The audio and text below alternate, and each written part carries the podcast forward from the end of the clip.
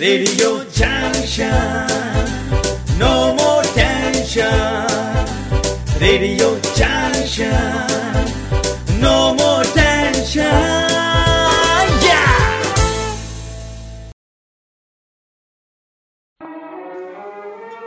ख्वाबों को पंख लगाता हुनर को मंच दिलाता तेरे मेरे सपने अब एक रंग है तो संस्कारों की बात बताता, भूले बिसरे गीत सुनाता।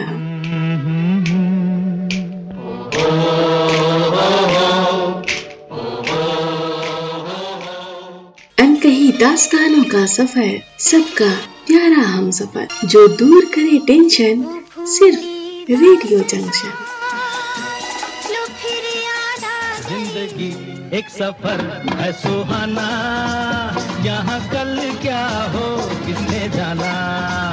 ज़िंदगी एक सफ़र।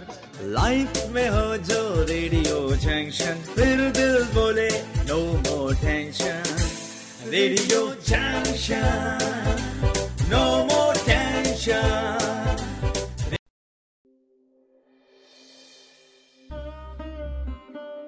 हमारी ज़िंदगी के रियल हीरोज से मिलिए हर शुक्रवार रात 10 बजे। कार्यक्रम रात बाकी बात बाकी में। रियल हीरोज जो डरते नहीं, थकते नहीं, रुकते नहीं, बस डट जाते हैं और कुछ कर जाते हैं। इन्हें मोहब्बत है वतन से, इंसानियत से, ईमान से। इसीलिए ये कहलाएँगे हमारी ज़िंदगी के रियल हीरोज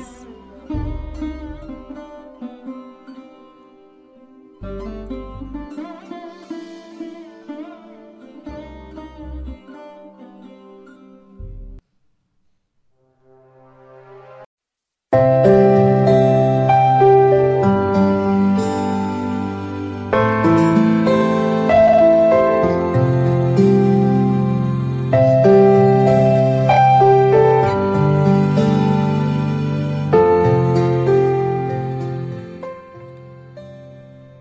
दोस्तों, आप सभी का बहुत बहुत स्वागत है आज के हमारे इस खास कार्यक्रम रात बाकी, बात बाकी के स्पेशल सेशन हमारी ज़िंदगी के रियल हीरोज दोस्तों, हमारी ज़िंदगी के रियल हीरोज में हम चुनकर लाते हैं समाज के तमाम क्षेत्रों से उन लोगों को जो कहीं ना कहीं संवेदनाएँ रखते हैं, देश के प्रति संवेदनाएँ रखते हैं, अपने देश के लोगों के प्रति, समाज के प्रति, घर, परिवार, रिश्तों, नातों के प्रति, और वो अपने इसी भाव से अपना योगदान देते हैं। जीवन में हमें लगता है कि हम सफल तब होते हैं जब हम बहुत पैसा कमा लेते हैं, हम बहुत पढ़ लिख जाते हैं। लेकिन हमारी नज़र में सफल हम तब हैं जब हम इनका सदुपयोग कर सकें। सदुपयोग यानी स्वयं के बाद हम औरों के लिए भी उसकी उपयोगिता साबित कर सकें। स्वयं के लिए तो जानवर भी जो है व्यवस्था कर लेता है, लेकिन जब हम दूसरों के काम आए तो ये बहुत बड़ी बड़ी बात होती है। हमारी ज़िंदगी के रियल हीरोज में आज हमारे साथ है पेशे से एडवोकेट यानी कानून विद। कानून की आँख पर पट्टी होती है और हम कहते हैं, अंधा कानून है ये। दोस्तों, अंधा कानून क्यों है? कभी ये सोचिएगा। कानून अंधा इसलिए है कि आँख पर पट्टी बांधकर हम सिर्फ़ सुने और समझें और विवेकपूर्ण निर्णय लें। ताकि हम सही न्याय करें, पक्षपात ना कर सकें। ऐसी कोशिश करते रहते हैं तमाम लोग। वहीं पर इसी न्याय प्रक्रिया में आपको तमाम दोष भी मिलेंगे। लोग निराश होते हैं। आज घर, परिवार, समाज, देश, दुनिया में हर जगह कानून की उपयोगिता साबित करना आप देखें, पाएँगे। लेकिन साबित कर पाना भी बड़ी चुनौती है। क्योंकि इसी कानून के जहाँ फ़ायदे हैं वहीं बहुत सारे नुकसान भी झेलने पड़ रहे हैं और हम सबको। वो जो कानून हमारी सुविधाओं के लिए था उसका दुरुपयोग भी होने लगा है। तो हम आज अपने इस कानून के साथ ही साथ है अ, कानून विद के साथ जुड़े हुए हैं और हम बात करेंगे हमारे रियल हीरो से। तमाम विषय मैंने चुने हैं जो महत्वपूर्ण होंगे और हमारी ज़िंदगी के जो रियल हीरो हैं वो क्यों हीरो हैं आज ये आपको बता दें। ये पेशे से व्यवसाय से एडवोकेट हैं, लेकिन महिलाओं के प्रति काफ़ी संवेदनशील हैं, बेटियों के प्रति काफ़ी संवेदनशील हैं, इन्हें न्याय दिलाने के लिए भरसक प्रयास करते हैं, सही मार्गदर्शन देते हैं। और हमें लगता है कि जो लोग संवेदनशील हैं, वो समाज के ज़रूरत पड़ने पर हर जगह खड़े होते हैं। तो उन्हीं में से हैं हमारे आज के रियल हीरो मनमोहन बोस जी, जो लखनऊ हाई कोर्ट में प्रैक्टिस करते हैं। साथ में काफ़ी फिटनेस के लिए भी बड़ा ध्यान रखते हैं और सोशल एक्टिविटीज़ में प्रतिभाग करते रहते हैं। हमारा इनसे ताल्लुक यूँ है कि ट्रांसजेंडर मुद्दों पर जब भी हम आवाज़ उठाते हैं तो लोग देखते हैं। उनमें से आ, किसी मुद्दे पर कई लोगों से लगा था कि ज़रूरत पड़ेगी सहायता की। वहाँ से एक आवाज़ इनकी भी थी कि हम तैयार हैं। तो हमें लगा, व्यक्ति संवेदनशील है और संवेदनशील व्यक्तियों के बारे में जानना और समझना, पड़ताल करना ज़रूरी हो जाता है। तो हम लोग भी ऐसी पड़तालें करते रहते हैं और हमने पाया कि हमारी ज़िंदगी के रियल हीरो में से एक हीरो ये भी है जो हमारे आसपास है। तो क्यों ना हम अपने रेडियो जंक्शन के श्रोता परिवार के बीच में इस हीरो से मुलाकात कराएँ, परिचय कराएँ। तो चलिए, आज का आपका सबका परिचय कराते हैं, हमारा परिचय तो हो चुका है, लेकिन आपसे परिचित कराते हैं। मनमोहन जी आज आपका हमारे इस एपिसोड में बहुत बहुत स्वागत है हमारे कार्यक्रम में। हमारी ज़िंदगी के रियल हीरो की इस कड़ी में आज हैं आप हमारे रियल हीरो नमस्कार। बहुत बहुत बहुत धन्यवाद। आपने मुझे इस काबिल समझा और मैं अपना परिचय देना चाहूँगा। जी। मैं मनमोहन बोस नाम है मेरा और हाई कोर्ट में मैं वकालत करता हूँ। वकालत के अलावा मेरा एक जुनून है लोगों की मदद करने का। शुरू से हाँ शुरू से रहा है। जब मैं वकालत करता था तो मेरे पास एक शख्स आए और उनकी तीन बेटियाँ थी।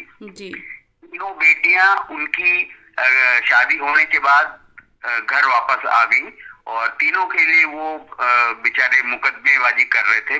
तो वो मेरे पास भी आए क्योंकि तीन तीन लड़कियों का मुकदमा लड़ना बहुत ही मुश्किल काम था हम्म। और वो रिटायर आदमी थे यूनिवर्सिटी से रिटायर हुए थे और लोन लेकर मकान भी बनाया था तो ऐसे आदमी को वो जब मेरे पास आए तो मैंने उनको वकील की हैसियत से उनको फ़ीस वगैरह बता दी तो वो थोड़ी देर बैठे मेरे पास और अपना फ़ोन नंबर वगैरह दे दिया था उन्होंने और हम्म। फिर चले हम्म। फिर वो चले गए उसके बाद हमको बैंक ऑफ़ महाराष्ट्र में मेरा एक कोई काम था मुंबई जाना था तो ट्रेन में लेटे लेटे मैं सोचता रहा कि वो आदमी तो चला गया तो ये तो गलत हो गया हम्म। तो मैंने अपनी वक, वकील वाली भाषा इस्तेमाल किया तो वो चला गया तो तब मेरे को दिमाग में आया कि ऐसे आदमी तो बहुत होंगे हमारे देश में हम्म। तो ऐसे आदमी को मदद ज़रूर करना चाहिए हम्म। तो ऐसे लोगों के लिए मैं सोचता सोचता घर आया मुंबई से पलट के फिर आके मैंने एक ऑर्गेनाइजेशन बनाया कि इसके तहत मैं ऐसे लोगों की मदद करूँगा। जी। फिर मैंने उनको फ़ोन करके बुलाया और उसमें मैंने एकदम निशुल्क अपना ऑर्गेनाइजेशन का रखा था। और कोई वकील का फ़ीस वगैरह नहीं लेते हम। हम्म। तो उसके तहत मैंने उनकी मदद करी और तब से लेकर उस दिन से इस काम में मेरी पत्नी मंजुला जो जर्नलिस्ट है वो भी मेरे साथ मदद में तैयार रहती है हमेशा वो, इसमें मैनेजिंग ट्रस्टी का अहदा संभालती है जी। और काउंसलिंग वगैरह का काम करती है हमारे साथ ही। तो इस तरह से हम दोनों मिलके इस काम को बखूबी निभा रहे हैं। बिल्कुल। तब तो बहुत अच्छी बात आज की चर्चा होगी, क्योंकि जब दोनों लोग मिलकर के हैं, एक मीडिया में हैं और एक न्यायिक प्रक्रिया में हैं, और दोनों मिल कर के, खासतौर पे परिवार की भूमिका निभाते हुए जब काम कर रहे हैं, तब तो ज़िम्मेदारी और रिश्तों को और समाज को बहुत खूब समझते भी हैं। तो आज हम ऐसे ही सवालों के साथ बिल्कुल जुड़ेंगे, मनमोहन जी। हमारे समाज में हम अपने रेडियो जंक्शन पर जब परिवार की बात करते हैं तो समाज में बहुत सारी चीज़ें दिखाई पड़ती हैं। बहुत सारी चीज़ें ऐसी होती हैं जो लोग कहते हैं, नहीं कहते हैं, लेकिन हमें पता है कि ऐसे तमाम सवाल हमारे जो श्रोता साथी हैं, उनके नाते, रिश्तेदार, घर, परिवार, समाज, आसपास ज़रूर होंगे और उन्हीं सवालों से ताल्लुक़ को हम जोड़ते हुए, ये समझते हुए कि जब समस्या किसी भी परिवार की हो और रेडियो जंक्शन परिवार का हिस्सा वहाँ से जुड़ा कोई भी शख्स हो तो वो ज़िम्मेदारी हमारी बनती है, हम पहुँचाएँ। तो जब परिवार की बात आती है तो परिवार आज बड़े बिखर रहे हैं। नए नए रिश्ते जुड़ते हैं और कुछ ही वर्षों के अंदर उसमें ऐसी गांठ पड़ने लगती है कि वो कोर्ट कचहरी के चक्कर काटते हैं। छोटी छोटी बातें हो जाती हैं। तो यहाँ पे एक जब परिवार किसी छोटी सी घटना से आहत होकर के कोर्ट तक पहुँचता है। ये उम्मीद लेकर कि हमें वकील साहब सही सलाह देंगे कि हमारी बेटी का या हमारे बेटे का घर परिवार टूट रहा है। और, या ऐसी बात हुई है, इसने ये कह दिया है, किसी भी बात को लेकर के। तो बहुत सारे सवाल, जवाब, दोष और तमाम चीज़ें आती हैं, जिसमें एक केस बहुत बनता है घरेलू हिंसा का, महिलाओं के साथ अत्याचार का। एक समय था जब अत्याचार होता था और इसलिए ये कानून बनाया भी गया था। पर आज कई केस में हमने अपने आसपास ये पाया भी है और ऐसा होता भी है कि अगर किसी ने घर में, मान लीजिए, आवेश में गाली दे दी या मारपीट भी हो गई तो ऐसे सिचुएशन में मायका पक्ष लड़की का हो या फिर दोनों ही पक्ष में ये होता है कि हर कोई अपने अपने बच्चे को प्रोटेक्ट करने के लिए साथ में कि हम तुम्हारे साथ खड़े हैं। और बच्चा उस समय तो निर्णय नहीं ले पाता है। सोच समझने की क्षमता नहीं होती है, क्योंकि क्रोध होता है और माता पिता भी बदले की भावना के साथ उस रिश्ते में ऐसे दांव पेच कर देते हैं कि रिश्ते ब्रेक होने की तैयारी होती है। वकील अपनी सलाह देने लगते हैं कि हाँ अच्छा एक मारा था, कोई बात नहीं, आपके मन की जो आग है, बिल्कुल हम पूरी बुझाने की कोशिश करेंगे, हम आपकी पूरी सहायता करेंगे। आप इस पर ऐसा केस बनाएँगे, ऐसी धाराएँ लगाएँगे कि ज़िंदगी भर सोचेगा व्यक्ति। तो ऐसे तमाम सुझाव होते हैं। तो मतलब मैं ये जानना चाहती हूँ कि क्या न्याय प्रक्रिया में इतना लंबा इस दिशा में जाना चाहिए? क्या इसी तरीके से हम न्याय दिलाने की कोशिश जो कर रहे हैं, या एडवोकेसी में ये चीज़ें चल रही हैं, कितनी न्याय संगत हैं? और अगर परिवार बचाने हैं तो किस दिशा में प्रयास आप लोग कर रहे हैं? हाँ बिल्कुल। देखिए, मैं आजकल टाइम एक ऐसा है कि टेम्परामेंट सबका बहुत ज़्यादा बड़ा हुआ है कोई किसी को कुछ समझता नहीं है। हम्म, लड़का हो या लड़की कोई किसी को नहीं समझता है और दोनों अपने अपने हिसाब से ज़िंदगी जीना चाहते हैं। ये अच्छी बात है ठीक है लेकिन हमारा सिर्फ़ इतना बोलना है कि दोनों पक्षों में जब कोई लड़ाई होती है लड़के लड़की में दोनों में तब पेरेंट्स का इसमें रिस्पॉन्सिबिलिटी बहुत ज़्यादा गंभीर होता है कि उनको किस समय उनके पक्ष में बोलना चाहिए कि नहीं बोलना चाहिए और क्या बोलना चाहिए, ये सबसे बहुत इंपॉर्टेंट चीज़ है। अगर आपने, आपकी लड़की है और आपकी लड़की के साथ हल्का फुल्का कुछ लड़के ने किया है और आपने जाके उसको कहा कि अरे, आपने ऐसा कर दिया है, हम अपनी लड़की को ले जा रहे हैं और हम आपके खिलाफ केस करेंगे तो इस तरह की जो भावनाएँ जो पेरेंट्स के होती है पेरेंट्स के साथ तो वो वहाँ पे गलत इम्पैक्ट छोड़ती है। वहाँ पे लड़की का घर टूटता है लड़के का घर टूटता है। तो इसमें मैक्सिमम गलतियाँ पेरेंट्स की हमने देखी है जो हमारे पास जो फैमिली केसेस होते हैं मैक्सिमम केसेस जो है पेरेंट्स के इन्वॉल्वमेंट का है। अगर पेरेंट्स ज़्यादातर इन्वॉल्व ना हो दूर से रहकर देखे और बच्चे को सही गाइडलाइन दे तो घर बहुत कम टूटे कम से कम टूटे। लेकिन यहाँ पर हम देखते हैं जो हमारे हिंदुस्तान में लड़की के वो लड़की के माँ लड़की के बाप लड़की के भाई उसको तरह तरह की चीज़ें समझा जरा सी लड़के की गलती पे है उसको एकदम वो लोग एंड उस पर ले आते हैं कि अब तो इसको नहीं छोड़ेंगे इसके साथ नहीं रहना चाहिए। उसको कोई मौका नहीं देते तो ये मेरे ख्याल से गलत होता है। तो इसमें जो केस होता है इसको ये लोग कोर्ट में लाते हैं। तो कोर्ट में भी वकील भी कुछ नहीं कर पाता क्योंकि जहाँ पर एडमेंट होते हैं पार्टीज़ पार्टी कह रही है कि हमें रहना ही नहीं है साहब आप कुछ कर लीजिए। क्योंकि उसके माँ बाप ने उसको ऐसा सिखा दिया है कि अब वो रह ही नहीं सकती है। जी।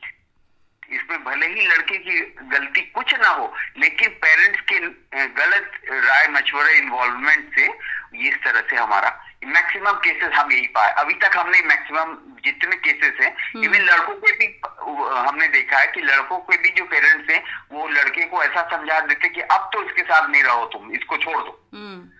तो इस तरह के केसेस हम लोग के पास आते हैं तो प्रैक्टिकल हम लोग चीज़ें को देखते हैं और बाकी देखिए प्रैक्टिस एक ऐसी चीज़ है जब आदमी अपने केस को लेके लॉ के वकीलों से मिलता है लोगों से मिलता है अपना बीज बचाव करने के लिए क्या तो उसमें जब खुद ही आदमी अपना जाके बताता है कि अरे वकील साहब हमको अब इनको छोड़ना नहीं है किसी कीमत पे इनको हमें नहीं छोड़ना है तो वकील उसमें अपना बढ़ चढ़ के कहता है अरे बिल्कुल ऐसा होगा हम्म। क्योंकि वकील को तो पैसा चाहिए जी, जी। तो वो तो अपना काम दिखाएगा फिर तो ये सब चीज़ों से नुकसान दोनों पक्ष का होता है।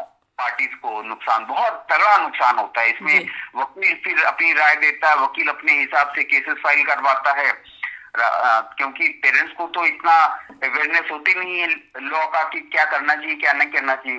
फिर अगर वकील ने सही राय दिया तो चलिए ठीक है अगर अ, कुछ ऐसा वैसा हुआ तो नुकसान होता है फिर। पेरेंट्स को पैसे का भी इतना तंगी होती है। और जिनके पास पैसे की कमी है उनके लिए काफ़ी दिक्कतें होती हैं। बिल्कुल। और बहुत और एक चीज़ मैं और बताना चाहूँगा। कि जहाँ पर वकील करने वाली जो बात होती है हमारे गवर्नमेंट में बहुत सी ऐसी सुविधाएँ हैं। जहाँ वकील का पूरा गवर्नमेंट वकील का पैसा देती है। जी। जैसे लीगल एड अथॉरिटी एक है यहाँ पे।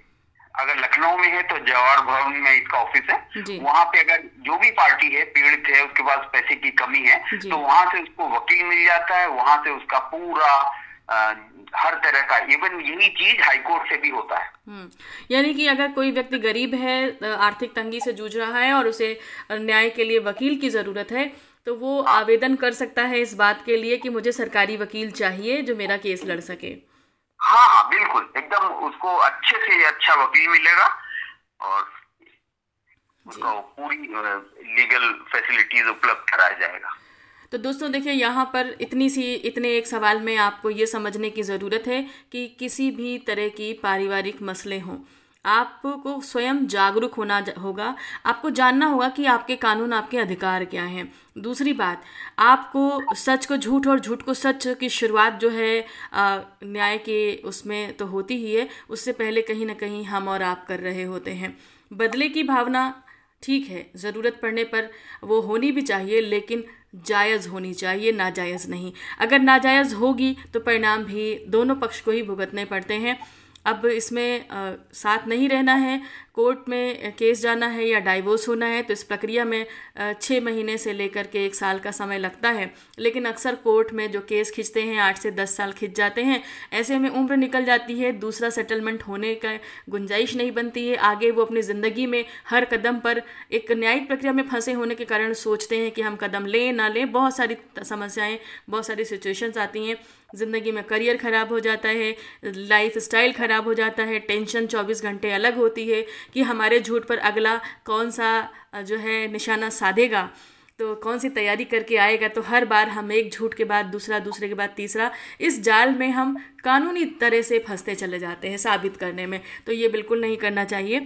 जागरूक रहेंगे और स्ट्रेट फॉरवर्ड सीधी बात करके रखेंगे और अपने निर्णय पर निश्चित रहें तो आपको बहुत आसानी से कानून मिलेगा। आपकी शिकायत ज़रूर दूर हो जाएगी कि हमें न्याय देर से मिलता है। सही ढंग से अगर आपकी बात पहुंचेगी न्याय तक तो सही समय पर न्याय भी मिलेगा। ये तो बात थी परिवारों के टूटने के। दूसरा एक सवाल, एक समस्या बड़ी आ रही है। जैसे जैसे हम संपन्न होते जा रहे हैं, आज हम भले हमारे बड़े घर ना हों, लेकिन हम सुविधाओं के मामले में लग्जरी के मामले में सभी लोग लगभग संपन्न हैं। आज हम ये नहीं कह सकते हैं कि हम बहुत गरीब हैं, हम खाना अच्छा नहीं खा रहे हैं, हम पहन नहीं पा रहे हैं, हमारे पास दो जोड़ी कपड़े नहीं हैं, इनकी आबादी कम है, घर भले ना हो।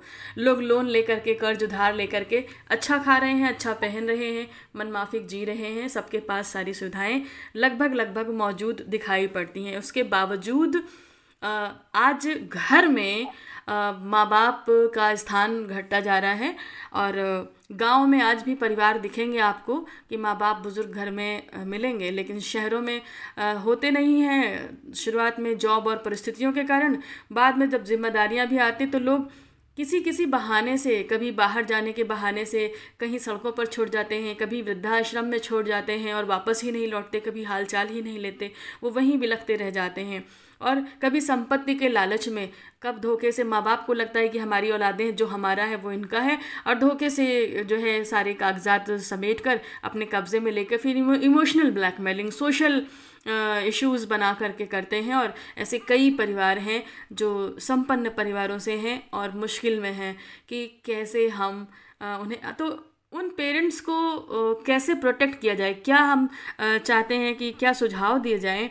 आपके माध्यम से कि अगर कोई परिवार में कोई भी संतान अपने माँ बाप के साथ ऐसा कर रही है या ऐसी घटनाएँ हमारे श्रोता साथी किसी के भी आसपास होती हैं तो क्या सुझाव दे? क्या प्रक्रिया अपनाई जाए कि उन पेरेंट्स को अपने घर से ना निकलना पड़े, उन्हें उनका घर उनके आखिरी सांस तक रहे और अगर निकलना है तो फिर जो है, जो दांव पेच खेलने वाली उनकी संतानें हैं, वो निकलें।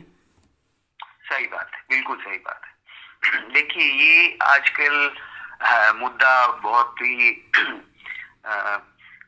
चारों तरफ़ बुरी तरह से फैल रही है जी। इसमें पेरेंट्स की ही गलती शुरुआत में ये है कि भाई हमने अपने बच्चे को पढ़ाया लिखाया उसके बाद नौकरी के लिए बाहर भेज दिया। ठीक है? और भाई मजबूरी है नौकरी बाहर मिल रही तो जाना भी पड़ेगा। तो उसको भी प्रमोट करते हैं हम भाई नौकरी करो जाओ। जब जब पेरेंट जवान है तब तक तो झेल लिया। उसके बाद जब वृद्धावस्था आने लगती है उस ऐसी परिस्थिति में अगर बच्चा वो यूज़ टू हो जाता है फिर। जी। वो हैबिचुअल हो जाता है उसको वो लगता है अरे मेरे मम्मी डैडी तो इतने सालों से रह ही रहे अकेले। क्या अभी भी रह लेंगे। हम्म। हाँ तो नौकरों के सहारे या मेट के सहारे इस तरह से चलता रहता पैसा भेज दिया चल रहा चल रहा चल रहा। लेकिन ये केस एक अलग हो गया। यहाँ पर पेरेंट्स का लड़के के साथ अच्छा संबंध है। वो पैसा भी भेज रहा है आना जाना भी है कभी एक दूसरे के पास ले भी जाते हैं। लेकिन वो केसेस ज़्यादा दुखदायी होते हैं जहाँ पर औलाद अपने माँ बाप को देखता नहीं है एकदम बुरी हालत पे छोड़ देता है। घर से बाहर तक निकाल दिए जाते हैं। घर के हाँ। कागज़ संपत्ति के कागज़ या जो बिज़नेस माँ बाप ने दे दिया है बच्चे संभाल रहे हैं सारे कागज़ हाँ। कब्जे में करके और लेके हाँ, गायब होना कि सब मेरा हक है और तुमको तो देख लेंगे। इस तरह के हालात सामने आ रहे हैं तो देखिए कोई भी परिस्थिति हो इस तरह की ओल्ड ओल्ड माँ बाप हमारे बहुत वृद्ध है तो उनको करना क्या है? देखिए जब तक आदमी खुद अपने केस को लॉज नहीं करता है तब तक उनके अगेंस्ट कोई एक्शन होने वाला नहीं। जी। अब जैसे मान लीजिए पड़ोसी की पड़ोसी के घर में किसी लड़की के साथ मारपीट की जा रही है। जी। ठीक है? तो बगल में आप रहते हो तो आपने एक पुलिस को बुला के रुकवा दिया ये तो आप कर सकते हो। लेकिन आप कोई एफआईआर या कोई कंप्लेंट डायरेक्ट लॉन्च नहीं कर सकते हैं। जी। जब तक वो लड़की खुद ना करे। जी। क्योंकि उसी के साथ हो रहा है उसी को बढ़ के आगे आना पड़ेगा। इसी तरह से जो पेरेंट्स बेचारे जो इस तरह इस दौर से गुजर रहे हैं जिनके साथ ये ज्यादती हो रही है जिनकी देखभाल नहीं हो रही जिनका खाना पीना नहीं पूछा जा रहा दवा नहीं देख रहे हैं कपड़ा खाना निकाल दे रहे हैं घर से ऐसे पेरेंट्स के लिए बहुत दिक्कत हो जाती तो ऐसे के लिए हम सोशल वर्कर जो, जो होते हैं तरह चारों तरफ़ हम्म। क्योंकि ये पेरेंट्स तो बेचारे कहीं जा ही नहीं सकते ये चल तो पा नहीं रहे हैं वो जाएँगा हम्म, हम्म। और ऊपर से लीगल प्रक्रिया है कॉम्प्लिकेटेड होती कहाँ जाए किससे मिले कहाँ कंप्लेन लॉन्च करने जाए तो जाना तो खुद ही पड़ेगा। तो ऐसे में ऐसे में हमारे गवर्नमेंट को कोई ऐसी व्यवस्था करनी चाहिए कि ऐसे पेरेंट्स के लिए एक कॉल करें और विभाग से आदमी आ जाए। ऐसा होना चाहिए हमारे गवर्नमेंट को इसके लिए सोचना चाहिए। तो उसमें बहुत सहूलियत हो जाएगी क्योंकि वो पेरेंट्स देखिए सिविल कोर्ट या डिस्ट्रिक्ट जज कोर्ट में सीनियर सिटीजन एक्ट के तहत जो कंप्लेंट वगैरह होती है वहाँ कोर्ट कचहरी में वो इतनी बुरी अवस्था में कहा जाए? जी। हाँ और उसके बाद वहाँ पे जाके घंटों वेट करना कब क्या होगा और एक पेशी में होता नहीं कोई भी काम। आज आपने केस फ़ाइल किया उसके बाद फिर हियरिंग होती है तो उनको उतनी बार जाना पड़ेगा। बहुत सी दिक्कतें हैं तो चीज़ें तो देखी है सामने कि अगर आप कंप्लेन करते हैं तो ऐसे लोग जो आपको देखभाल आपकी नहीं कर रहे हैं आपका मेंटेनेंस नहीं दे रहे हैं आपको घर से निकाल दे रहे हैं या जो भी आपका कर रहे हैं आपके खिलाफ तो उनके खिलाफ इमीडिएट एक्शन होता है। जी। लेकिन बशर्ते ये है शिकायत दर्ज करें। शिकायत दर्ज करने के लिए वो बेचारे बूढ़े बूढ़े माँ बाप जो भी हैं, उनको उठकर जाना पड़ेगा वहाँ तक। जी, बिल्कुल, बहुत सारे लोग होते हैं, वो चाहते हैं जाना, लेकिन उन्हें पता नहीं होता है कि हम क्या प्रक्रिया अपनाएँ। यहाँ पे हम ये जानना चाहते हैं, मान लीजिए कि किसी वृद्ध दंपति के साथ ये है कि उनका घर उनके नाम ही है, उनका बेटा मतलब चूँकि अब युवा है, यूथ है, वो अपने परिवार के साथ जो है दबाव बनाता है और उन्हें घर से बेघर करने की कोशिश करता है और कर भी देता है। वो बोल नहीं पा रहे हैं, उन्हें समझ नहीं आता है क्या करें। या शिकायत के लिए अकेले नहीं कर पा रहे हैं कि हमें मार देगा, हमें जान से मार सकता है, ऐसी तमाम चीज़ें। तो आसपास के लोग क्या हम लोग जाने के साथ मदद कर सकते हैं या एटलीस्ट ये सुझाव दे सकते हैं कि वो सबसे पहले कहाँ अपनी शिकायत दर्ज करें और शिकायत में क्या दर्ज करें? क्योंकि अधिकार जहाँ तक हम जानते हैं कि ये अधिकार है कि आपकी संपत्ति से कोई आपको निकाल नहीं सकता आपकी संपत्ति कोई हड़प नहीं सकता है आपकी संतान भी नहीं हड़प सकती है। हाँ हाँ। तो देखिए इस तरह का जो केस होता है अगर कोई जी। तो इसके लिए एप्लीकेशन जो है अगर आपका मेंटेनेंस से रिलेटेड मामला है तो वो तो कोर्ट ही डिसाइड करती है या तो फैमिली कोर्ट या सीनियर सिटीजन एक्ट के तहत जो कोर्ट बने हैं वहाँ से ये मेंटेनेंस से रिलेटेड केसेस होते हैं। और रहा जहाँ प्रॉपर्टी को छीन ले रहा है जी। हाँ कोई प्रॉपर्टी से आपको धक्का मार के भगा दे रहा है तो ऐसे केसेस के लिए आप डायरेक्ट पुलिस कंप्लेन कर सकते हैं या डीएम से आपके यहाँ जाके उनको भी कंप्लेन करेंगे तो वो डायरेक्ट उस केस को आपसे रिलेटेड थाने को भेज देते हैं एसएसपी के थ्रू। जी।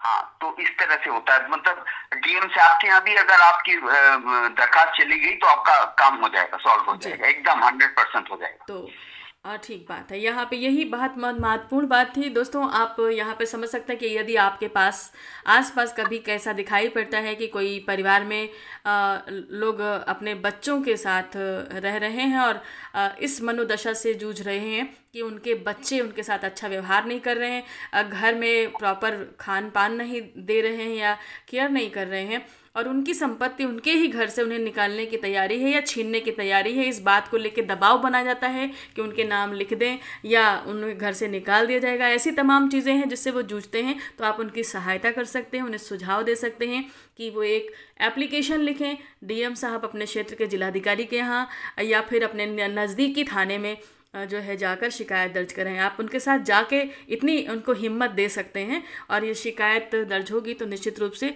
कुछ ना कुछ एक्शन ज़रूर होगा। कम से कम उनको सुरक्षित वातावरण तो मिल पाएगा, क्योंकि वार्निंग दी जाएगी उनके परिवार क्योंकि आगे कोई घटना होती है तो फिर आप पर कार्यवाही होगी। तो ये हमारा नैतिक दायित्व भी है और हमें करना चाहिए। इसके साथ ही साथ एक सवाल हमारे पास आया है, हमारी ट्रांसजेंडर है मीनू। आपने एक बात कही थी कि सरकारी वकील कोर्ट से मिल जाते हैं तो इन्होंने पूछा हाँ। ये सुविधा हर एक कोर्ट में उपलब्ध है क्या हर एक कोर्ट के लिए है ये हर एक लीगल एड अथॉरिटी जो है लोअर कोर्ट से लेकर ऊपर हाई कोर्ट लेवल तक का भी अगर आपका केस है हम्म। तो हाई कोर्ट में भी आपको यही वकील मिलेगा तो वकील के आवेदन के लिए कहीं जहाँ जो भी शहर है या जो भी जिला है वहाँ पे हाँ। जो कोर्ट है वहाँ पे आवेदन कर सकते हैं बिल्कुल बिल्कुल हर हर हर डिस्ट्रिक्ट में लीगल एड अथॉरिटी बना हुआ है। विधिक प्राधिकरण सेवा। जी। सेवा प्राधिकरण है ना? वहाँ पे अपने आप को अगर सरकारी वकील सहायता चाहिए तो इसके लिए आवेदन किया जा सकता है और निशुल्क वकील उपलब्ध होगा।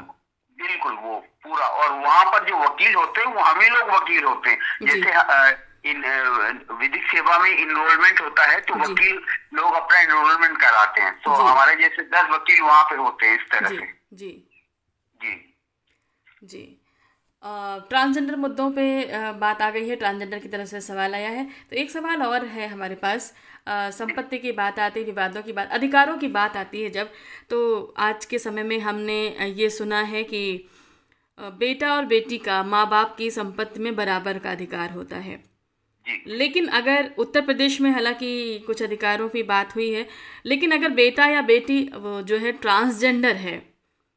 ट्रांसजेंडर हाँ। का मतलब ये है कि वो शरीर से जिस शरीर में है उसके विपरीत उसकी मनोदशा है और उसे ट्रीटमेंट की ज़रूरत हो सकती है या हो सकता है कि वो वैसे ही जीवन भर रहे जो है उसका व्यवहार सामान्य से थोड़ा अलग हो।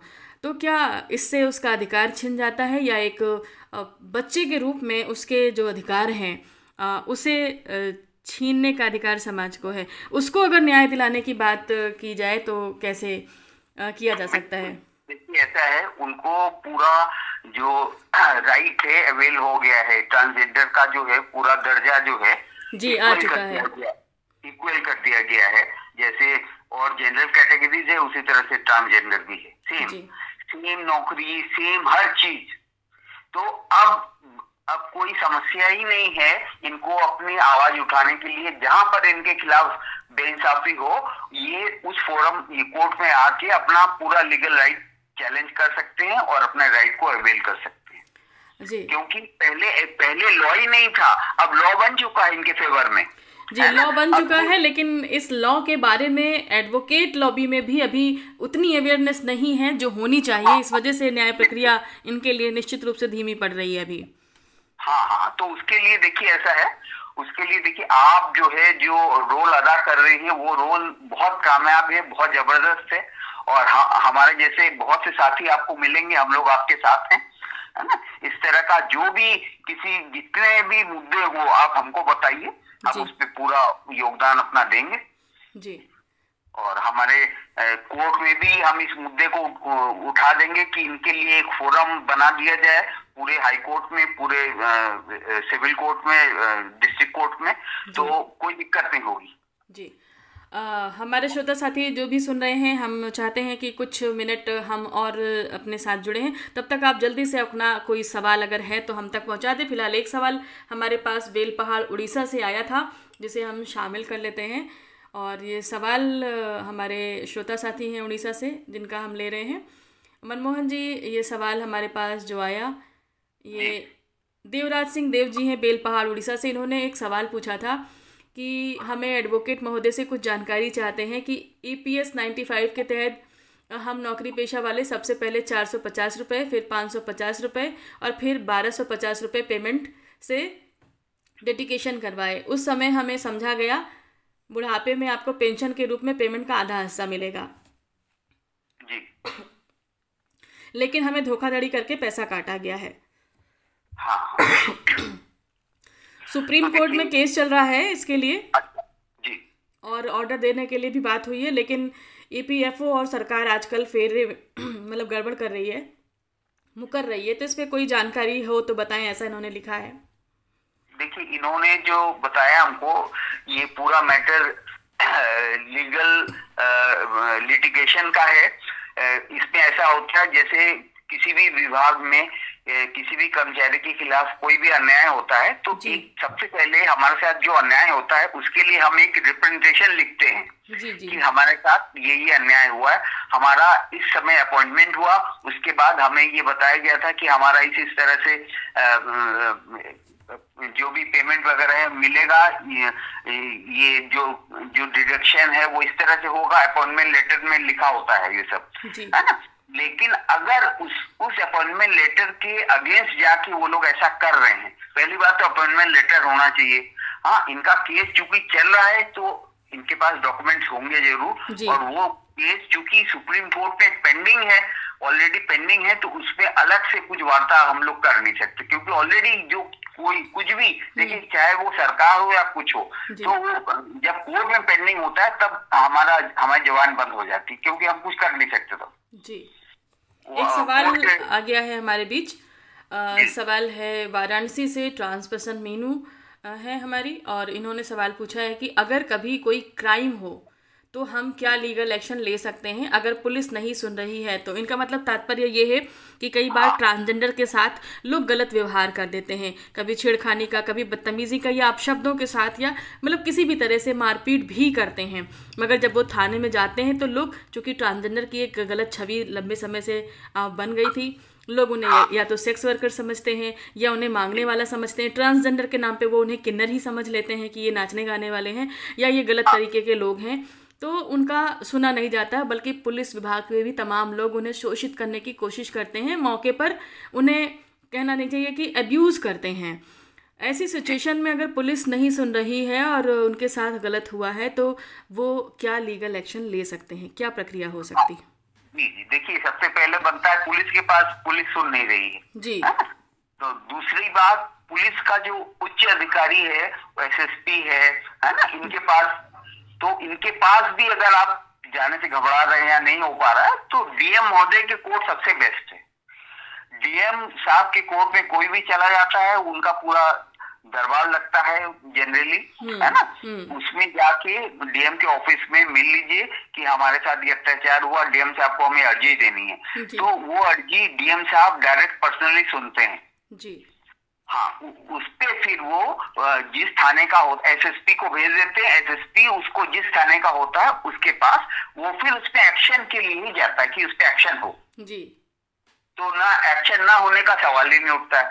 अच्छा एक तो चीज़ मैंने ये बताई जिसमें इन पर्सन आपको डीएम साहब या एसएसपी या थाना जाना पड़ेगा। ठीक है?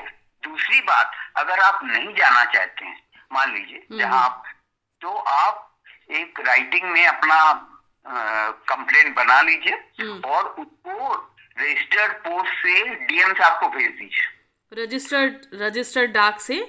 रजिस्टर्ड डाक से उस उस एप्लीकेशन की कॉपी अपने पास रख लीजिए और डीएम को भेज दीजिए। हाँ और रजिस्ट्रेशन वो डाक की जो रसीद है वो अपने आ, पास रखे। वो अपने पास रख लीजिए और वो डीएम साहब के नाम भेज दीजिए लखनऊ डीएम। जैसे लखनऊ डीएम करके भी आप भेज दोगे तो डीएम लखनऊ को चला जाए। जी या ये जिस भी शहर में हो वहाँ के डीएम को भेज सकते हैं। शहर में हो उस शहर में आप कर दें। ठीक है? तो इसी तरह से लोग बहुत से लोग जो है चीफ मिनिस्टर साहब को लिखते हैं। जी। तो उससे क्या होता है चीफ मिनिस्टर साहब डीएम को भेजते डीएम साहब एसएसपी और थाने को भेजते तो ये चेन चलता है। जी। तो इस चेन में अगर आप इन राइटिंग भेजोगे रजिस्टर्ड तो आपका कार्रवाई निश्चित है और उसी कार्रवाई पे ही आपका केस भी बनेगा। जैसे इन्होंने नहीं सुना तो हम उसका पिटिशन बना सकते हैं कि हमने डीएम साहब आपको ये लिखा था आज तक डीएम साहब ने कार्रवाई नहीं की हम उस पर हाईकोर्ट पे पिटिशन बना सकते हैं फुल जी। पिटिशन इसी से बनता है हमारा है ना? तो कार्रवाई हंड्रेड परसेंट होगी और ना हो तो पिटिशन तैयार है आपका। जी। तो मीनू जी, आपके सवालों का जवाब आपको निश्चित रूप से मिल गया होगा। और कोई भी समस्या हो तो हमारे साथ लीगल पैनल तैयार है, यानी मनमोहन बोस जैसे तमाम हीरोज़ हमारे साथ हैं और रेडियो जंक्शन आपके साथ है। तो इस तरीके से भाई, रियल हीरोज़ में आज आपने दोस्तों सुनी बहुत बेहतरीन जानकारी और से बहुत सारे सवाल आपके जहन में होंगे या बहुत सारी समस्याएँ होंगी तो आप अपने सवाल इकट्ठे रखिएगा, हम तक पहुँचाने की कोशिश कीजिएगा। तो हम लीगल एडवोकेसी में आपको ऐसे सलाह मशवरे के साथ और भी तमाम हीरोज से और मनमोहन बोस जी हैं, फिर हम पुनः आमंत्रित करेंगे। आज के कार्यक्रम में हम यहीं पर इजाज़त लेंगे इनसे। मनमोहन जी, आपने बहुत अच्छी जानकारी दी है। निश्चित रूप से आज की जो जानकारी है, वो हमारे श्रोता साथियों के, हमारे ट्रांसजेंडर साथियों के काम की हैं। उनके लिए महत्वपूर्ण होंगी, घर, परिवार और समाज में हर जगह। और ये उपयोगी जानकारी देने के लिए बहुत धन्यवाद। और आप आपके जो कार्य हैं, जो आपका क्षेत्र है सोशल दायरे में जो आपके प्रयास हैं, समर्थन इसका जो मिलता है हम लोगों को, ये कहीं ना कहीं मोटिवेट करता है समाज के तमाम लोगों को। तो ये ऐसे ही बनाए रखें ये हमारी शुभकामनाएँ आपके साथ हैं। धन्यवाद बहुत बहुत धन्यवाद। थैंक यू वेरी मच और हम हमेशा तैयार हैं आप लोगों के किसी भी परेशानी के लिए कोई भी लीगल हेल्प के लिए ऑलवेज रेडी थैंक यू बहुत बहुत शुक्रिया बहुत बहुत आभार धन्यवाद धन्यवाद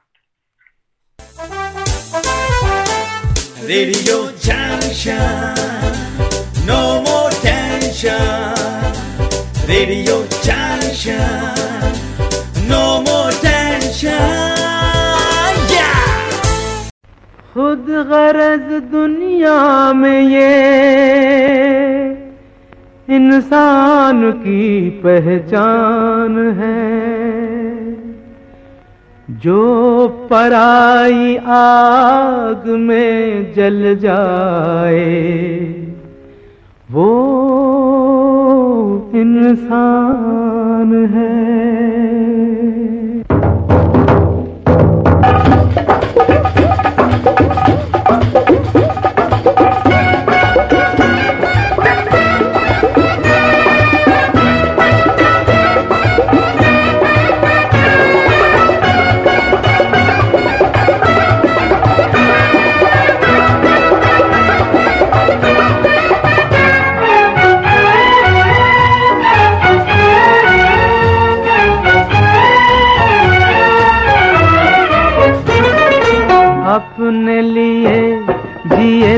क्या जिए अपने लिए? जिए तो क्या जिए? खुदी है दिल जमाने के लिए। अपने लिए जिए तो क्या जिए? अपने लिए जिए तो क्या जिए? खुदी है दिल जमाने के लिए। अपने लिए जिए तो क्या जिए?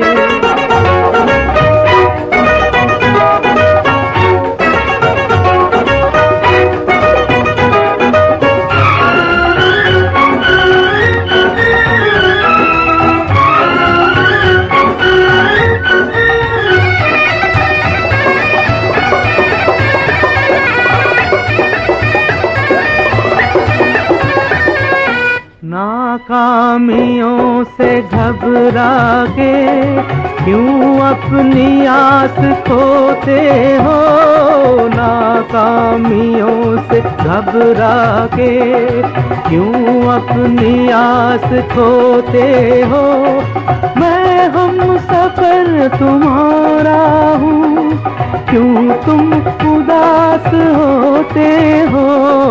हँसते रहो। हंसाने के लिए हँसते रहो। हंसाने के लिए खुदी है दिल जमाने के लिए। अपने लिए जिए तो क्या जिए। दोस्तों, ये खूबसूरत सा गाना हमारे श्रोता साथियों की फरमाइश है और आज की थीम के हिसाब से बहुत खूबसूरत, क्योंकि ऐसे ही गाने हमारे आज के दिन के कार्यक्रम के लिए हमें मोटिवेट करते भी हैं। और प्रेरक कार्यक्रम हो, प्रेरक लोग हों रियल हीरोज साथ हों तो ऐसे गीत भी किसी हीरो की भूमिका से कम नहीं होते हैं। मोहम्मद रफ़ीक पवार जी ने इस गाने की फरमाइश, ताज रेडियो श्रोता संघ लक्कड़ बाज़ार खंडवा, मध्य प्रदेश से भेजी थी।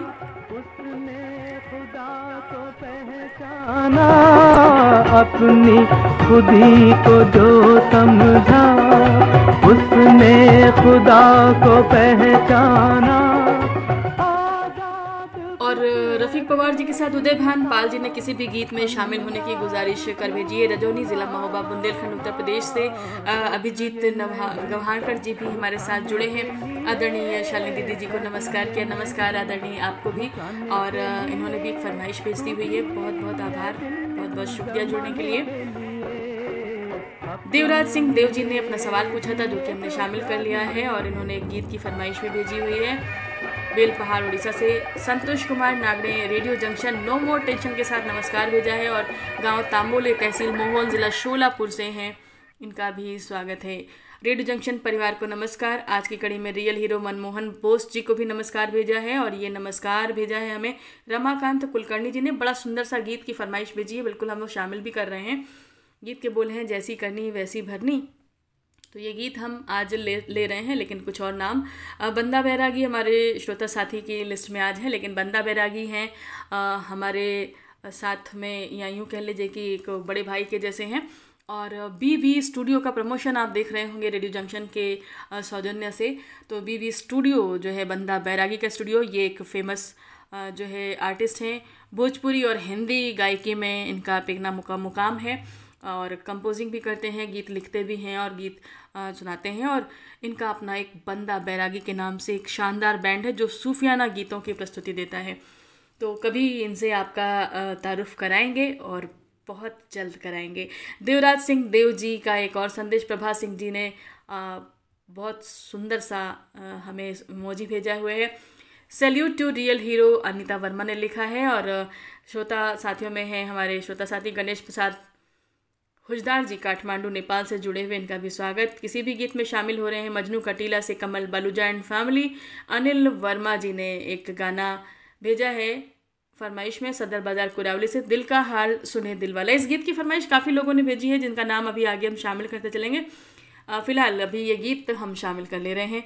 दिल का हाल सुने दिल वाला क्योंकि कई लोगों की फरमाइश में है ये गीत।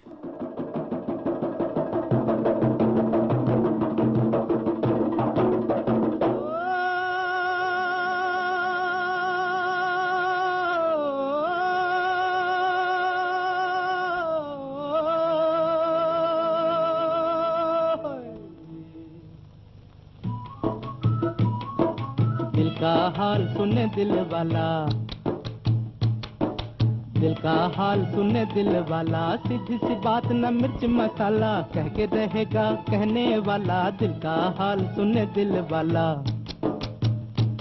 आज दिल का हाल सुने दिल वाला। सीधी सी बात न मिर्च मसाला। कह के रहेगा कहने वाला। दिल का हाल सुने दिल वाला।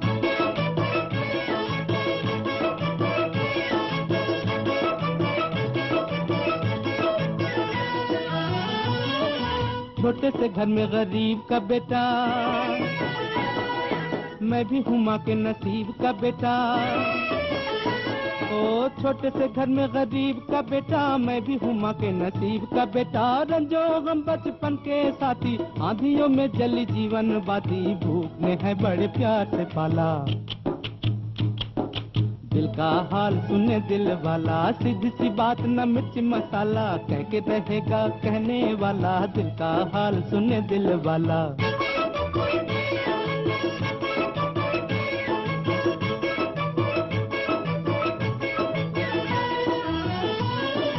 हाय करूँ क्या सूरत ऐसी? गांठ के पूरे चोर के जैसी। हाय करूँ क्या सूरत? ऐसी गांठ के पूरे चोर के जैसी चलता फिरता जान के एक दिन बिन के पहचान के एक दिन बाँध के ले गया पुलिस वाला। दिल का हाल सुने दिल वाला, सीधी सी बात न मिर्च मसाला, कह के रहेगा कहने वाला। दिल का हाल सुने दिल वाला।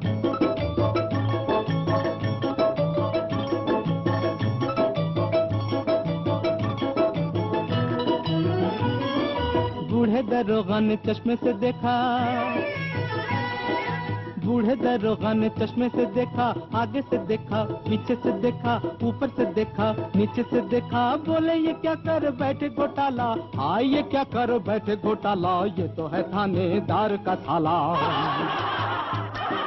दिल का हाल सुने दिल वाला, सीधी सी बात न मिर्च मसाला। कह के रहेगा कहने वाला, दिल का हाल सुने दिल वाला।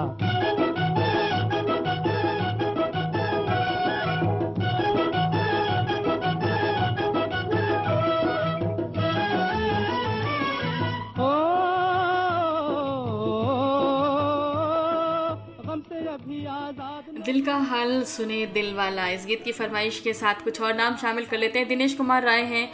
जिला बेगूसराय, बिहार से इन्होंने कोई भी गीत सुनना चाहा था। आर एन राज ने यही गीत सुनना चाहा था। फ़िल्म श्री 420 का, मुजफ्फरपुर, बिहार से। तेलंगाना, निजामाबाद से शेख अल्लाह बख्श जी एंड फैमिली इनका भी बहुत स्वागत है। और Suresh Jaiswal, Deewana radio listeners club, Zamania, Ghazipur, Uttar Pradesh से हैं। और इन्होंने भी एक खूबसूरत गीत की फरमाइश की हुई है। तो वो गीत बिल्कुल आप तक पहुंचेगा। सुदर्शन शाह जी ने फरमाइश की थी, दिल का हाल सुने दिल वाला। गीत की, पद्मा टाकीज नेपानगर मध्य प्रदेश। से देवानंद शिंदे, ऊँचे गाँव, जिला नांदेड़, महाराष्ट्र से। और जय जगन्नाथ उड़ीसा करके नारायण जी का मैसेज। राशिद हुसैन अंसारी जी का एक संदेश, कोई भी सॉन्ग, सभी अनाउंसर्स को पुरखुलूस, शादाब भेजा हुआ है, जैन मंदिर वाली गली कुरावली से। अरुण कुमार शर्मा जी ने हमें फरमाइश भेजी है। मनमोहन बोस जी को नमस्कार भेजा है रियल हीरो की कड़ी में आज के हमारे हीरो को और एक फरमाइश खूबसूरत सी सरलाही सुखना नेपाल से। सेक्टर पाँच कुड़ी हाउसिंग बोर्ड जोधपुर राजस्थान से हैं रमेश चौहान। एक खूबसूरत गीत की फरमाइश, निसार सलमानी कोई भी गीत में शामिल होने की गुजारिश, ताज अंसारी, लक्सर हरिद्वार से नमस्कार, प्यार भरा और एक गीत की गुजारिश कि हम इन्हें किसी भी गीत में शामिल कर लें। मोहम्मद सईद अब्बासी ऊपरकोट मोहल्ला चौखुंटी बुलंदशहर तो, तो नाम देखिए सबके शामिल हो चुके हैं कुछ नाम बाकी हैं भी शामिल करते हैं मगर एक गीत आप सबका ले लेते हैं आप सबकी पसंद से। आज की रात मेरे दिल की सलामी ले लेते। भाई हमारे दिल की भी सलामी लीजिएगा आप लोग और हमारे रियल हीरोज़ को भी सलामी पहुँचे।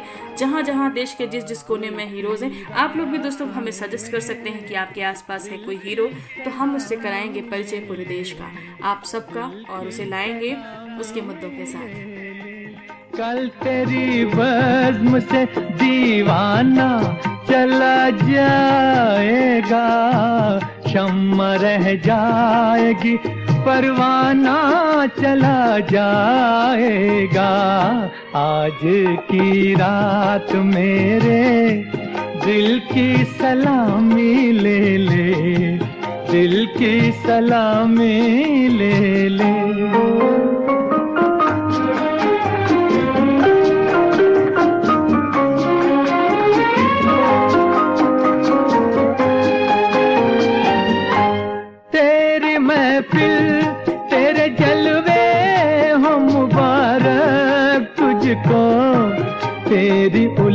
उल्फत से नहीं, आज भी इनकार मुझे। तेरा मैं खाना सलामत रहे ए जान वफा। मुस्कुरा कर तू जरा देख ले एक बार मुझे। फिर तेरे प्यार का मस्ताना चला जाएगा। कल तेरी बज्म से दीवाना चला जाएगा। शम्मा रह जाएगी, परवाना चला जाएगा। आज की रात मेरे दिल की सलामी ले ले, दिल की सलामी ले ले।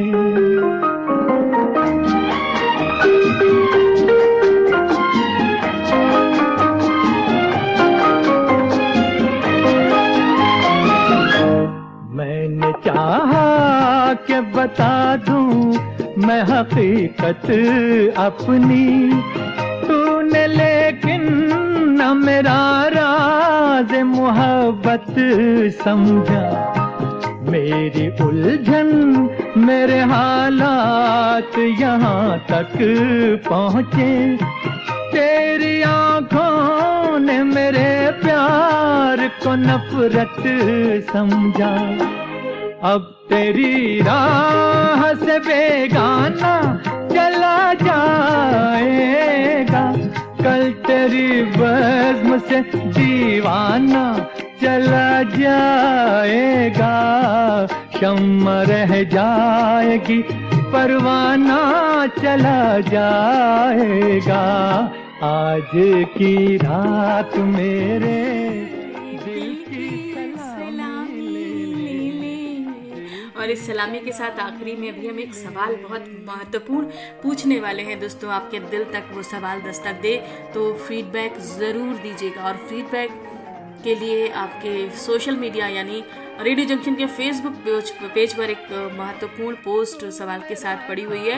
ये सवाल पूरे समाज से है। आप लोग भी समाज का हिस्सा हैं तो जवाब ज़रूर दीजिएगा। सवाल से पहले एक खत पढ़ लेते हैं। आशिक मुखी हमारे श्रोता साथी हैं, लिखते हैं कि जब हम किसी मुसीबत में फंस जाते हैं या किसी तकलीफ़ का सामना करते हैं तो हमें उस शक्ति का स्मरण होता है जो सबकी सुनता है, सबके सुख दूर करता है, सबके साथ है। जिसने सबको अनमोल जीवन दिया है, उसी ने धरती पर एक ऐसे अच्छे इंसानों को भी भेजा है, जो दूसरों के लिए सेवा करते हैं, काम करते हैं, दुखियों का आसरा बनते हैं। ऐसे इंसान ही अल्लाह के नेक बंदे होते हैं, जो दूसरों की मुश्किल दूर करने का ज़रिया बनते हैं। सलाम है ऐसे लोगों को, जो दुनिया में दुखी लोगों को, तकलीफ़ों को कम करते हैं, इसमें प्रयास रहते रहते हैं।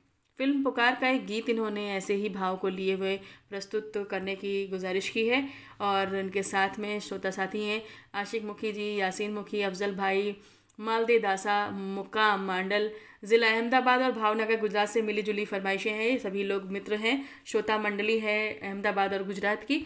तो इनकी इस गुजारिश पर ये गीत पहुँच रहा है और इस गीत के साथ अभी बने रहना है आपको एक महत्वपूर्ण सवाल के लिए।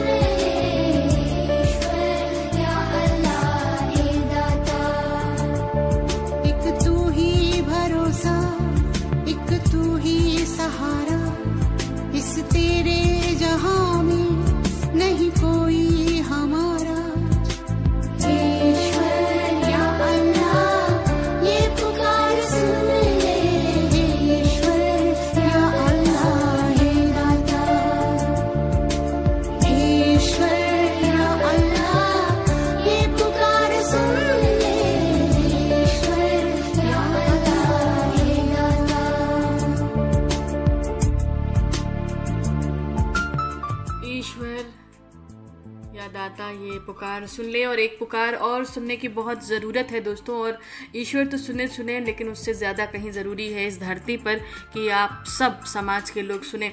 अभी हाल ही में, बीते 21 नवंबर 2023 को उज्जैन, मध्य प्रदेश में 16 वर्षीय एक लड़का, प्रांशु उसने सुसाइड किया है और सुसाइड यूँ किया है, क्यों किया है, ये आपको बता दें। सुसाइड करने की वजह ये है कि वो एक ट्रांस पर्सन है। यानी कि एक लड़के के शरीर में एक लड़की इसे समझाना आपके लिए बहुत ज़्यादा विस्तार में ज़रूरी नहीं है, क्योंकि आप लोग जानते हैं कि हाँ हमारे बीच में भी ट्रांसजेंडर्स हैं और आप लोग, हमारे श्रोता साथी जो परिवार का हिस्सा है, वो परिचित हैं। ऐसे तमाम चेहरे आपके बीच में हैं, चाहे वो हमारी टीम में अवंतिका हो, चाहे हमारी टीम के रिचा हो, चाहे हमारी टीम से मीनू हो, या लड़की से लड़के में कन्वर्ट हमारे अपने आरजे मोहुल हों। आप सभी लोग बखूबी परिचित हैं ऐसे ट्रांसजेंडर बच्चों से। ऐसे ही एक लड़का, प्रांशु, जो कि ट्रांसपर्सन रहा और उसके हाव भाव चाल चलन में लड़कियों जैसा व्यवहार रहा। दिवाली का त्यौहार था और उसकी अपने मन की खुशी थी। उसने अपने घर के भीतर में खुद को साड़ी से तैयार किया, यानी साड़ी पहन के अपने आप को खुश महसूस किया। ये उसका हक और उसका अधिकार था। उसकी निजी ज़िंदगी थी और उसने, उसे अच्छा लगा। उसने अपनी तस्वीर डाल दी इंस्टाग्राम पर। उसके बाद लोगों ने जो नफ़रत, जो मज़ाक उड़ाया, जो भद्दे कमेंट्स किए, इतने ज़्यादा किए। एक सोलह साल का युवा होता लड़का कह लीजिए कि इतना परिपक्व मानसिकता नहीं होती है एक बच्चे जैसा ही है। उसकी मनोदशा को इस तरह लताड़ा गया कि वो मजबूर हो गया, उसने सुसाइड कर लिया। उसे लगा कि इस दुनिया में कोई मुझे समझ ही नहीं सकता। या वो इतना अकेला, इतना असहाय हो गया लोगों के कमेंट्स को देखकर, सुनकर, नफ़रतों को, कि उसने अपने आप को ख़त्म करने की सोच ली और सोच ही नहीं ली, कर डाला। ये घटना ने बहुत लोगों की नींद उड़ा दी कि मात्र 16 वर्ष की उम्र, जहाँ अभी ज़िंदगी को समझने की समझ भी नहीं है, खुद को संभालने की बहुत समझ नहीं है। उस बच्चे पर भी लोगों को तरस नहीं आया।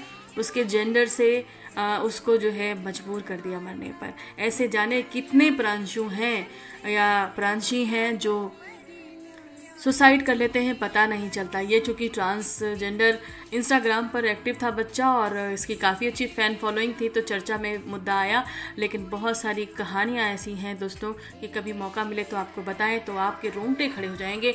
ऐसे बहुत सारे मुद्दे जो है ट्रांस मुद्दों के हैं। ऐसे तमाम मौतें हैं जो हो जाती हैं खामोशी से और उनकी कोई काउंटिंग नहीं होती है। बस दबी आहें, दबी सिस्कियाँ, दबी बंद कमरों में ही रह जाती हैं। आपसे सवाल ये है कि क्या किसी व्यक्ति के चरित्र का आकलन उसके ट्रांसजेंडर होने से, उसके लड़की होने से या उसके लड़के होने से आकलन करा जाएगा? उस व्यक्ति का व्यक्तित्व, उसकी पर्सनालिटी उसकी योग्यता के आधार पर ना समझ के, उसके जेंडर के आधार पे समझा जाएगा। क्या ये वाकई जेनुइन है? क्या ये वाकई न्याय संगत है? इस बारे में आपकी प्रतिक्रियाओं का हमें इंतज़ार रहेगा कि क्या आपने जो जाना, समझा है रेडियो जंक्शन के परिवार के साथ जुड़ करके, जो आपने महसूस किया है ट्रांसजेंडर बच्चों को, उनके साथ संवाद करके, उनके साथ बात करके, क्या आपको लगता है कि ये वाकई में समाज का जहर है, समाज का कोड़ है? यदि लगता है हाँ तो भी बताइएगा। और क्यों लगता है, वो भी बताइएगा। और अगर लगता है नहीं, इन्हें प्यार से संभालने की ज़रूरत है, एक अच्छी परवरिश देने की ज़रूरत है, इनकी कमज़ोर मनोदशा में सहारा बनने की ज़रूरत अगर ऐसा लगता है तो भी अपनी प्रतिक्रियाएँ ज़रूर दीजिएगा। और ये प्रतिक्रिया आपको देनी है रेडियो जंक्शन के फेसबुक पेज पर, एक पोस्ट पड़ी हुई है इसी विषय से संबंधित। वहाँ पे आपकी प्रतिक्रियाओं का इंतज़ार रहेगा, क्योंकि ये प्रतिक्रियाएँ ये तय करती हैं हम कितने जागरूक हैं और कितने नहीं, और हमें, यानी रेडियो जंक्शन परिवार को, अभी इस काम पर कितनी मेहनत करने की ज़रूरत है, कितना जागरूक करने की ज़रूरत है, इस मुद्दों पर कितनी चर्चा करने की ज़रूरत है सही ढंग से। तो हमें भी होना होगा तैयार। तो बस, इस तैयारी में आपका साथ चाहिए, आपका प्यार चाहिए, आपका सपोर्ट चाहिए, और उम्मीद है कि ये हमें मिलेगा। और इसी बात के साथ एक आखिरी गीत आप सबकी फरमाइशों से चुना था, जैसी करनी वैसी भरनी। एंजॉय कीजिए, ये खूबसूरत आखिरी गीत।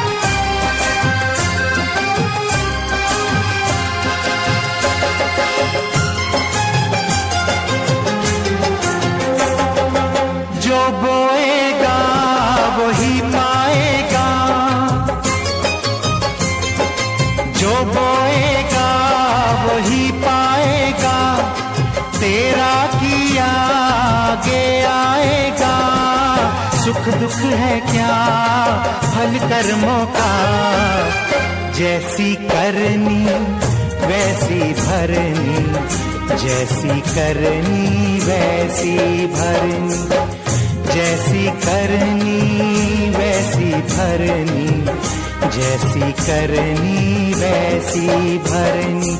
जो बोएगा, वही पाएगा, तेरा किया दुख है क्या?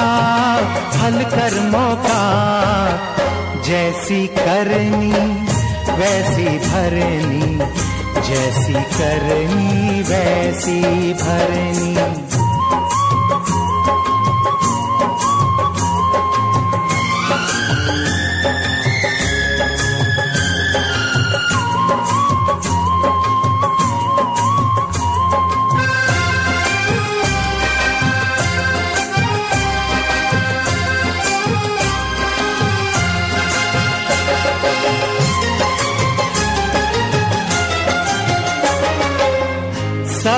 बड़ी पूजा है।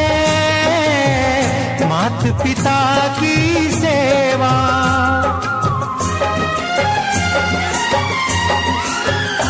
हो, सबसे बड़ी पूजा है। मात पिता की सेवा।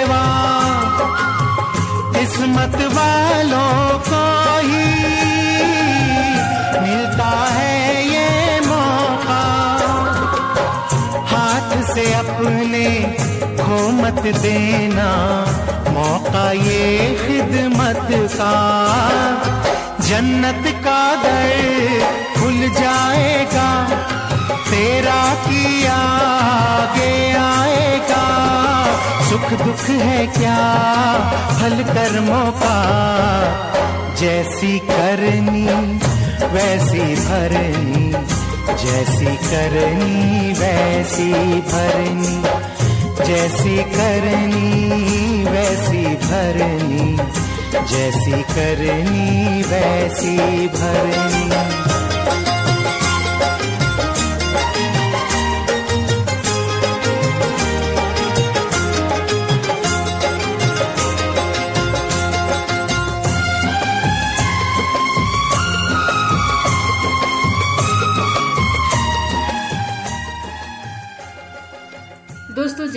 करनी, वैसी भरनी, ये संदेश परक गीत है और ये मान के चलें कि जैसा कर्म हम करेंगे, वो परिणाम हमारे सामने ज़रूर आएँगे। फ़िलहाल समाज में एक अच्छा संदेश और अच्छे व्यवहार के साथ हमें आगे बढ़ना है।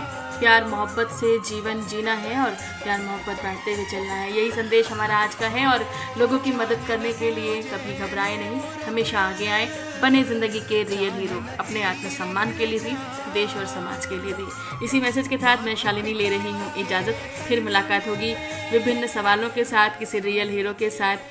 बहुत सारी बातों के साथ और बहुत सारे खूबसूरत नगमों के साथ। तब तक के लिए नमस्कार, शुभ रात्रि शब खैर। खुश हो जाए, भगवान तुझको मिल जाएगा, तेरा किया आगे आएगा।